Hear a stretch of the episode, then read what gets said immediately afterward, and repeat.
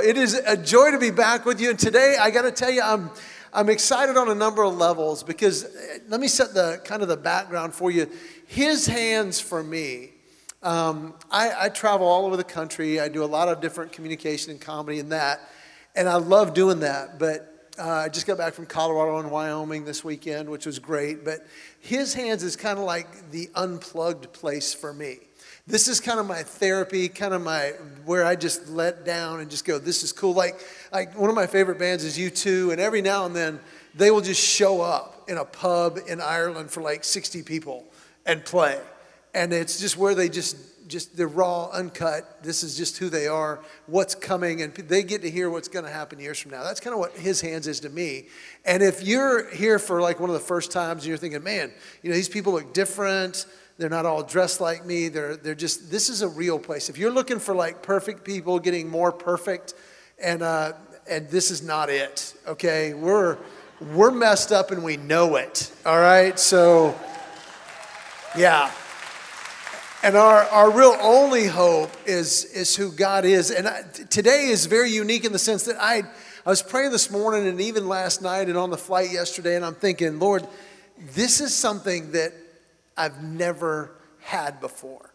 And what I'm going to share this morning in this area of breakthrough is something that's personally been happening to me. And I've been sharing um, from the, I guess, a couple months ago when I shared about my heart issue and, and going through all that, that these last nine or 10 months, God has spoken and I've heard him more clearly and I've seen him in my daily life more vividly than I ever have in my whole 50 years of living, it's like, this is amazing. And then, so how do we see that? How do we get to that point? Because I've walked with the Lord for decades and, and never experienced Him like I'm experiencing now. So, how, how does that look? What does that look like? And let me just tell you also that I, I don't know how you are. I, I hope this isn't true of your life, but life happens. And how many of you have had this experience? Again, don't raise your hands if you don't want to. But how many of you have ever had the experience where you're here on Sunday going, man, that was amazing. That was for me. And you can sit in hundreds of people and think just like, God, that, that was for me. I, I got that. Now follow me on this. And then like on Monday, you're halfway through the day and, and you're in traffic or you're at work or you're somewhere in a relationship and life is just slapping you around and you're having thoughts and experiences and even words are coming out of your mouth and actions are happening where if you're thinking like, I don't think Jesus would do this. And uh, I know he wouldn't be thinking the thoughts I'm having. It. Does anybody else have hypothetical thoughts where somebody does something wrong and then you hypothetically just chase down the road and you've got a bazooka and you're shooting people by the end? It's just, does anybody else do that? Okay, I've never done that, but you guys need some help. And uh, no, I've done that and it's, it's frustrating. And I'm just like, you know what? There's this verse in James that says that the, the human anger does not produce the righteousness of God's desire. And I'm like, Lord, I, I know. There's times where I'm like, Lord, I know that this is not producing what you want in my life. Now, I, I say this also that today, today is a shift. It's, it's a change of approach to that which is not you. It's not something mind-blowing revelation uh, but it's, it's taking what is and it's approaching it in a completely different way to the point where it changes everything. And, and the best way I can illustrate it is this did, did anybody ever see the movie The Express? About Ernie Davis. A few people. Um, he's this great football player back in the 50s, uh, like the best running back in the country, and it was a transition of, of segregation, and he was just this incredible athlete. Drafted in the first round of the NFL draft, and then he contracted leukemia. And literally at that time, it was a death sentence. And within a year and a half, he was gone. Now, for those of you who don't know my story, my daughter is a cancer survivor. She had acute lymphoblastic leukemia. But here's what happened because from the 50s to into the 70s and 80s and even into the 90s, they made progression with some of the drugs. They were able to get leukemia in remission, but many of the people that went in remission, they had a reoccurrence. And when it would reoccur, that was the death sentence. So if you got leukemia during that time, you had about a coin toss, about a 50 50 chance of survival or not. But then fast forward, my daughter was diagnosed, uh, she's 14 now, she was just turning four years old then, so 10 years ago. Well, 25 years before that, they started to have some breakthroughs. And, and it wasn't in drugs and it wasn't in uh, the circumstances, but it was in the process. They took what was already there, and these amazing doctors, and when we were diagnosed 10 years ago, they told us 15 years before that, it, it started to morph because they could get into remission very quickly but then it would reoccur about half the time. And when it reoccurred, that was it. They would try everything and they would blast it and do three, four times the amount of chemo, and some effect, some not. But then there was this group of German doctors, and this is what our doctor told us. He says, You're, you're at a great time because here's the deal. They discovered if they took the same process to get it in remission and then put a low dose of maintenance for about a month and a half, two months. But then at the end of the two months, if they would act like it's back, even if it was not, and instead of just staying on maintenance, they would blast it. And they would treat three, four, five times the amount of chemo as if it had come back, even though it had not. If they did that, taking the same protocol, but just changing what they did when, the survival rate went up to 85, 90%. And so that's what we were benefited by. But they took what was there and they just approached it differently. What we're going to look at today is taking what is there, and that this is really for those of us who know Christ and, and, uh, and have walked with Him, and we just like, you know what, there's times where I just get frustrated with me, I get frustrated with struggle or this temptation or whatever, and I wish I could get past it. I wish there was something more, but I know God's enough, and I've God is God, and I'm not. But this simple approach, this one change, changes everything. And in the past 10 months, I've been experiencing this change. And I just want to share it to you. And it's kind of a barrage. And I would just encourage you in this write down the verses. Because one of these verses is going to hit you, and you're going to go, that was it for me. Because I firmly believe as I was praying through this that today, and I've never in my life, I've known that this would happen, but I've never had it more clearly than today that God laid on my heart. There's going to be some, and I don't know how many. It could be a handful, it could be a hundred. But God made it very clear today is literally going to change the rest of your life. For a few, maybe some, I don't know. But just this simple approach change. So, diving in, the first approach is simply this it's a change in the way I relate to God, the approach and how I approach God. Now, I'm in a relationship, it's not a religion. And for years, I've been walking with the Lord. And for years, I would talk to God, I would listen to His Word, and I would go through this. But I realized my relationship, unconsciously or subconsciously, was me trying to be faithful and, and wanting to relate to God and asking him, hoping that I would figure out what it is he wanted to do and that would be best, and it would, it would be frustrating.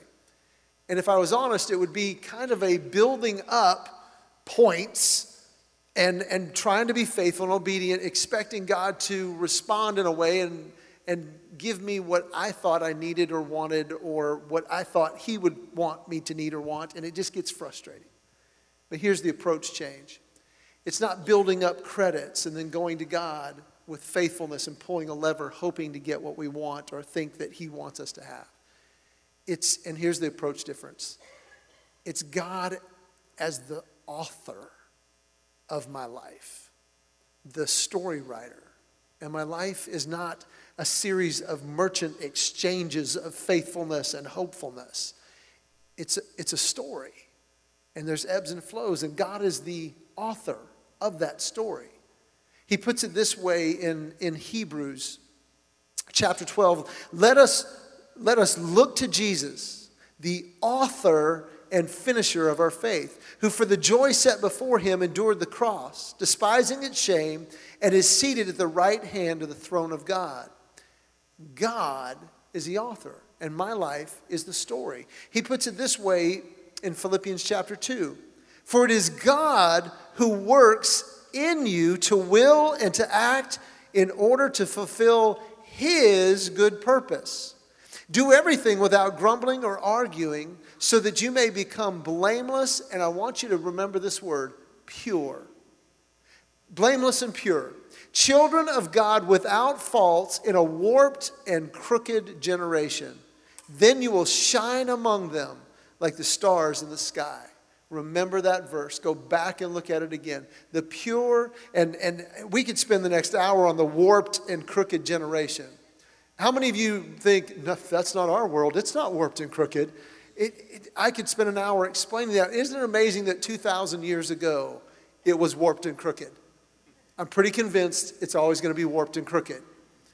But God is in the midst of the warped and crooked. And He's like, I've got a story and I've got a plan and I've got a purpose and I'm writing that story. If I could put it this way, I, I, I, was at the Y this past week and I'm doing my workout. I'm doing my long day on the machine where I do six miles. And I do that, try to do that at least once a week, and it was my long day. And um, I've got a knee problem, so I got to do it on a machine, and so I'm doing that. And that, fortunately, the plus side of that is there's a TV, and I'm watching Sports Center or something. And there was a 30 for 30, and it was about Deshaun Watson. Now, if you're not a college football fan, Deshaun Watson was the quarterback for Clemson that won the national championship last year and he's just a great guy. And they're doing an interview with him in high school. And he went to Gainesville High School in Georgia, and he actually talked about how he was just convinced and worked towards winning a state title, and he did, but then he talked about being recruited. Now, Dabo Swinney is the head coach at Clemson. And I love, I've actually been around some coaches, and a couple coaches from Clemson are friends, and they told me he's the real deal. He is the real deal. When he says he coaches his sons baseball team, it's true. He actually coaches a 13 year old baseball team, along with coaching the most prolific college football team in the country right now. And it's like, wow. And, these, and, and they said he's real. He has all the coaches and their families over for a cookout every week, and he just hangs out with them because he wants to be real. And Deshaun Jackson talked about being recruited, and I love this because Dabo Swinney is very high energy and like, man, this is awesome. And, and imagine this, okay? This is a parallel. Imagine being recruited as one of the top quarterbacks in the country, and Dabo Swinney's like, man, we're doing amazing. It is happening at Clemson. We've gone from pretty much irrelevant to now we are back on the national stage, and we are going to win a national title and we would love for you to be a part. You would be a great critical component to this. You're a talented guy. We could teach you to reach a potential you don't even know you have. And we can develop you into that. If it's to play in the NFL, we will make sure that you are prepared to do that. And now he is in the NFL, but this was in high school. And, but I love this. He says, You know what? It would be incredible. It's a great program. Here's what we're doing, not only for the athlete, for after sports, and all that is great, but here's the deal we're going to win a national title, whether you come or not. We'd love for you to be a part. And you are a great athlete, but we're going to do it whether you do it or not. And see, as much as he could promise that, and sure enough, he delivered it, but the uncertainty of that, there is no uncertainty with the fact that God Himself is the author of a story, and we're part of it. And you're literally in your living room, and God is going, Here's the cool part. At the end, I win. And there's, it's mind blowing. You can't even imagine how much that is, but there's a purpose and there's a process in it. And, and I want you to be part of that story. Have you heard of Moses? He was awesome. He had some ups and downs, but man, he, he won. Have you heard of, have you heard of Paul? And then, yeah, you know what? Have, have they heard of you? Because they're going to. In eternity, they're going to hear of you because you're talented and you're gifted. And I love last, last uh, service, somebody said, Have you looked at 139 in Psalm? I'm like, Yeah, it says that He has written the days for us even when there's not one. He's the author. And He's written your days and mine. If I approach Him as an author, it changes everything. I see it completely differently at that point. I, am seeing the ups and downs not as finishes or punishments, but the fact that God is writing this. I'm reading a book right now. It's a, it's a just called A Praying Life, and somebody recommended it, and it has been incredible. But there's one part in it that was a breakthrough for me. Paul Miller writes, he says, if we're approaching God as kind of the relationship to give and get, he says, here's what's going to underline in it. He says, if, if it's that we're going to experience bitterness at times because it's not working the way we want it. A low level of anger.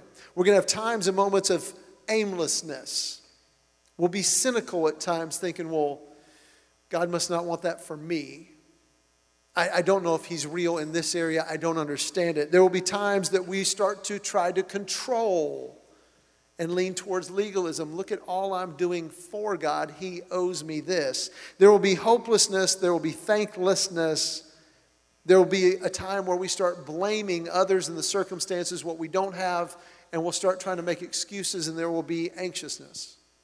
But when we take that approach that God is the author of my life, instead of bitterness, there will be waiting, there will be a watching what is God doing here? Because He's the author and He's writing the story, and I'm in the middle of it right now. There will be a wonder that replaces a cynicism. Instead of controlling, there will be submission to the truth. Instead of hopelessness, there is hope and thankfulness. Instead of blaming others, we have the freedom to face ourselves and repent of what we know isn't right because he's writing the story. And then ultimately, there's a calm in our very soul because we know that the author is not done yet. And we know that the ending will be great and that we get to be a part of that ending. That is if he is the author. There's another approach, and that is not only the, the approach of him as author, but I've changed the approach to the truth, to his truth It's kind of like the chemo that they were giving, and then they changed the dosage, and then they changed the dosage, and that's what made the difference. The approach to the truth, if I can put it in this way, I stopped looking at it as, as principles and precepts. They are that. But I started looking at it as Hebrews puts it in 4:12, for the word of God is alive and active, sharper than any double-edged sword it penetrates even to the divide of soul and spirit, joined in marrow. It judges the thoughts and attitudes of the heart. It becomes real. The author lets me see that this, this is the outline to my story. And if I will get the outline down, then I start seeing a transition happen. And I've never seen this before. In Psalm 23, I want to read this because I bet I've read this psalm hundreds of times in various situations. And I wish I would have marked it so I didn't have to flip through this. But they're going to put it on the screen, but I want you to notice a transition that happens and when it happens. Psalm 23 The Lord is my shepherd, I shall not be in want. He makes me lie down in green pastures. He leads me by quiet waters. He restores my soul. He guides me in the paths of righteousness for his name's sake, for his story. But then look what happens at the darkest time. It, it, it's not a punishment, it's part of the story. In verse 4 Even though I walk through the valley of the shadow of death, I will fear no evil. And look what happens to the pronouns. For you are with me. Your rod and your staff, they comfort me. You prepare a table for me in the presence of my enemies. You anoint my head with oil. My cup overflows. Surely goodness and love will follow me all the days of my life, and I will dwell in the house of the Lord forever. It moves from a relationship about Him to you. It gets real personal real fast. And see, the truth the truth is what God longs for us to experience in reality. And I, I just want to say that this, this approach to the truth has changed everything. I want to give you an example of the flow of the truth in a real life situation. I was part of an organization for about 13 years. This happened pretty much during and right after my heart surgery. There was a transition and it was in turmoil. And the leadership had they didn't even ask me, they just assumed and they placed me in a position of leadership to go through this murky time. And after being there for 13 years and knowing these people and serving in leadership, I said, yes, I, would be glad to do that. And we did. And God did amazingly through that. Stabilized, grew, it was God sized. And in the process of that, they made a decision to go a different direction with leadership. And they said, We've decided to go this way. And I said, Okay, tell me how I can help transition that. And instead of going that route, it just got weird. And after 13 years and after successfully leading through months of this, they came back. They said, Hey, um, here's the deal. We've decided to go this way, and it's just awkward you being here. So we're going to immediately relieve you of this position, and we're going to ask you not to be here next week. Now, normally, I don't know how you are when you're confronted or somebody is offensive toward you or something negative is happening. But I kind of dig my heels in normally and just kind of get in a defensive posture, and I'm just like, come a little closer so I can punch you, okay? And, and just, and especially when you care. And when you care about people, and I can tell you in this situation, 98% or more of the people there were like, what's going to happen? What's next? We trust you because I've built decades worth of trust. But I didn't. I said, God, I want to approach your truth in a way that you want to approach me that is living and active. So, Lord, show me this. God, and I'm literally sitting there. I want to show you this flow. And I'm sitting there going, Lord, how, how do I deal with this? I need wisdom. And I'm like, God, where's wisdom? Where's wisdom? And I literally, I'm thinking it's uh, James. I think I remember James somewhere. So I looked in James where it says, Let whom lacks wisdom ask, and I'll give it generously to those who ask without finding fault. I'm like, Lord, okay. So I flip over to James. I'm reading through it. I'm like, Lord, I need wisdom. And I'm asking because this is bad and it's going to, this is not a good direction. How do I deal with this? And I read down, I came across this in James chapter 3. It says, But wisdom that comes from heaven, I literally, I went, That's what I need. That's what, wisdom, heaven, yes, that's what I want. And I kept reading it. It says, Is first of all, and here's our word again, pure. I'm like, Okay, then peace loving okay? Consider it. Okay, Lord, what could they be thinking because this doesn't seem right? Let me consider their thoughts. And then this next word, I struggled and I don't know how long I was there, but it was a long time. Submissive. But Lord, see, here's the deal. There's, there's, this isn't the time to be submissive. This is the time to step up. And, and, and then I just kept reading. Full of mercy and good fruit, impartial and sincere peacemakers who sow in peace reap a harvest of righteousness. I'm like, Lord, I, I want to do what's right. And, and as I looked at that verse, the words that just kind of jumped off was full of mercy and good fruit. Lord, I want to be full of mercy and good fruit. That's the way I need to approach this. Good fruit. Lord, where was that one? Was it Galatians or Colossians or Ephesians, the good fruit part? And so I go back to the, the concordance. I look at the fruit and I found it.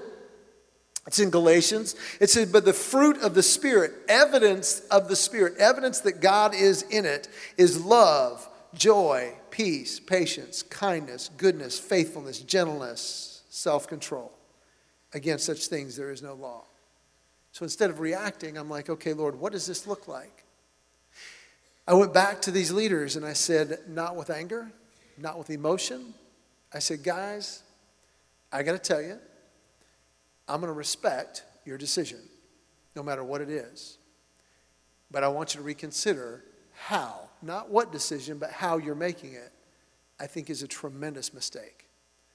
And, and I just think what our folks need, what these people I've built trust, they need me to stand up and go, hey, here's the decision.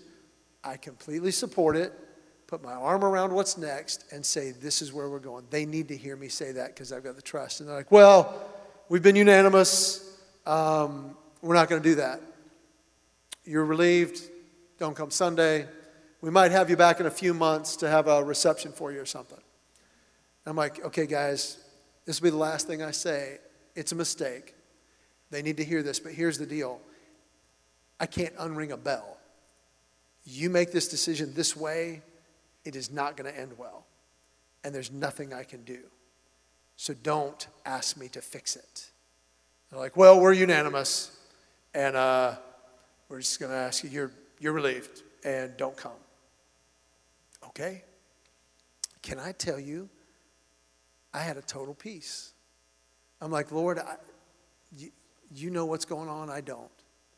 And here's the cool part the moment that we or they or anybody else comes to the point where, like, man, that was dumb. I messed up. God instantly begins to restore, instantly shows up and begins to help. Because he's, he's not for us or for them, he is truth. Truth is truth, it doesn't have a side. We choose to follow the truth or not, period. It's not a side. And I'm like, Lord, I, I've never seen and experienced God more clearly, peace more completely, and seen God's sovereignty through that than going through that.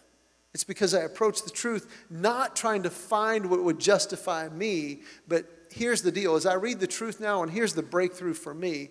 I used to have a, a, list. When God was the relationship, and I would have a list. I need to have a time, I need to look at His truth, I need to memorize some truth. And it was check, check, check, got it. I got through it.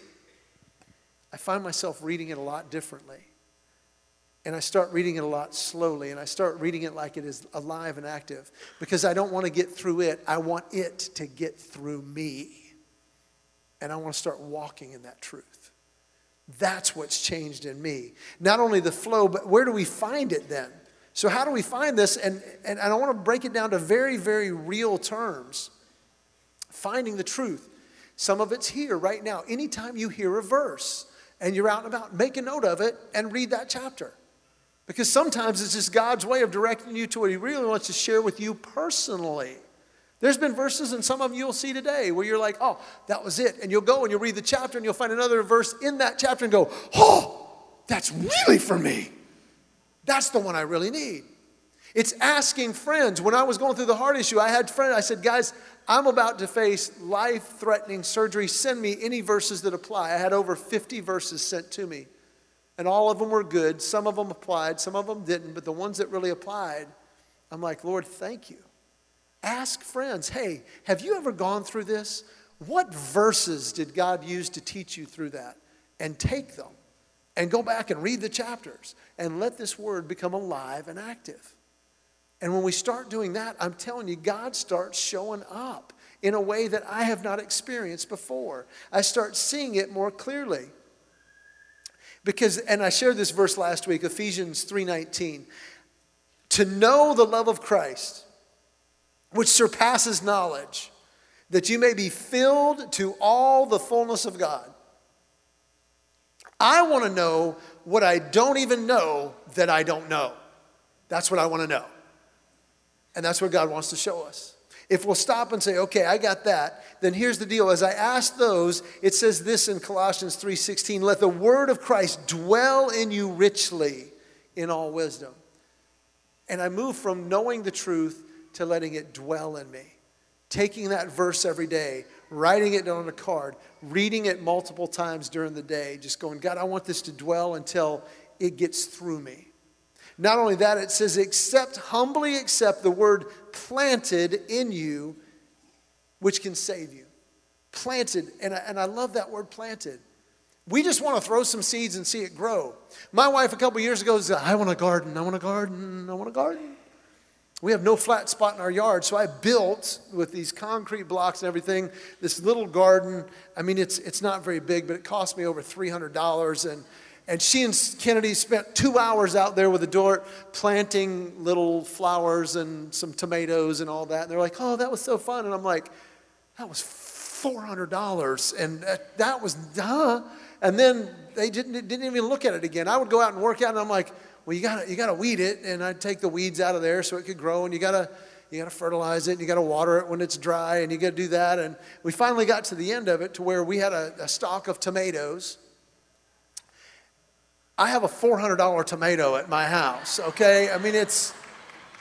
Eh, it didn't seem worth it, but I will say this, and I've experienced it on another well. When it says take it and plant it, it takes time, it takes nurturing, it takes investment, it takes continuing. When I approach the truth in that way, it becomes exciting because I've started to taste and see what the Lord will do with His truth in me and I tasted it at the other end. I was in Haiti on a mission trip with some friends down there that do amazing work. And I said, What's for breakfast? They said, Well, we have bananas every day. And I'm like, Oh, cool. I eat bananas, love bananas, eat them all the time. They're in my smoothies, love bananas. They're like, Oh, but you've never had a banana like this. And I'm like, yeah, They're yellow. And uh, yeah, I have. until I went. See, because down there they have banana trees and they've seen them and they know when they are perfectly ripe. And they don't cut them off until they're perfectly ripe. They don't cut them when they're green, put them on a boat and send them for a few weeks to where they hopefully land here. And then you buy them, put them in your kitchen, they're brown within a day, and, and they don't do that. They chop them when they're perfectly ripe and they bring it directly to breakfast. And I peeled that banana and I took a bite and I was like, wow. There's a hint of sweetness to it. It's, it, it, it's an explosion of flavor. I'm like, that is amazing. When the truth is planted in us and we bring it up over and over during a day and we memorize it and we dive into it and we say, God, how do I apply it? It's an explosion of seeing Him in a way we don't see otherwise. And when we put those two together, the final approach is kind of the yes, He is the author. Yes, it is the truth. But I want to approach and walk with the author in the truth. And, and let me just give you a barrage of some of the, the amazing verses. And I would say this to you if you're someone who's seeking and you don't know God personally yet, let yours be this find the book of John, J O H N. It's in the middle, first part of the New Testament. Read one chapter a day and simply say, God, will you show me you're real? And you read it, pick out one verse from each chapter as you read it that just sticks out. Oh, I understand that. Then ask God to make that real, and He will. And, and for those of us who are walking through this life, I would say this pick the area of life right now that you wish you had different, wish you had freedom in. Is it a relationship?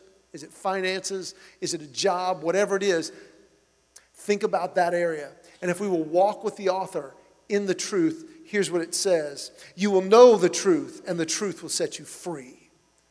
I have a buddy in Phoenix that put it this way He says, Ken, we know it's true, but is it true of you? Is the truth in us?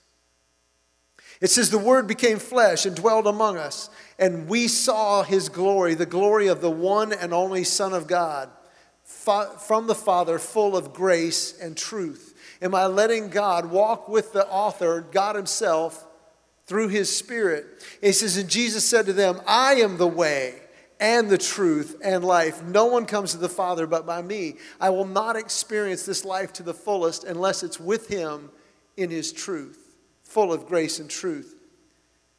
But the counselor, he says this, but the counselor, the Holy Spirit, God with us, whom the Father will send in my name, will teach you everything and remind you of all that I have told you. The Father sent the Son who sent us his Spirit. God who raised Jesus from the dead, that Spirit lives in us. But when the Spirit of truth comes, he will guide you into all truth. And he will not speak on his own authority, but he will speak whatever he hears, and he will tell you things that are to come.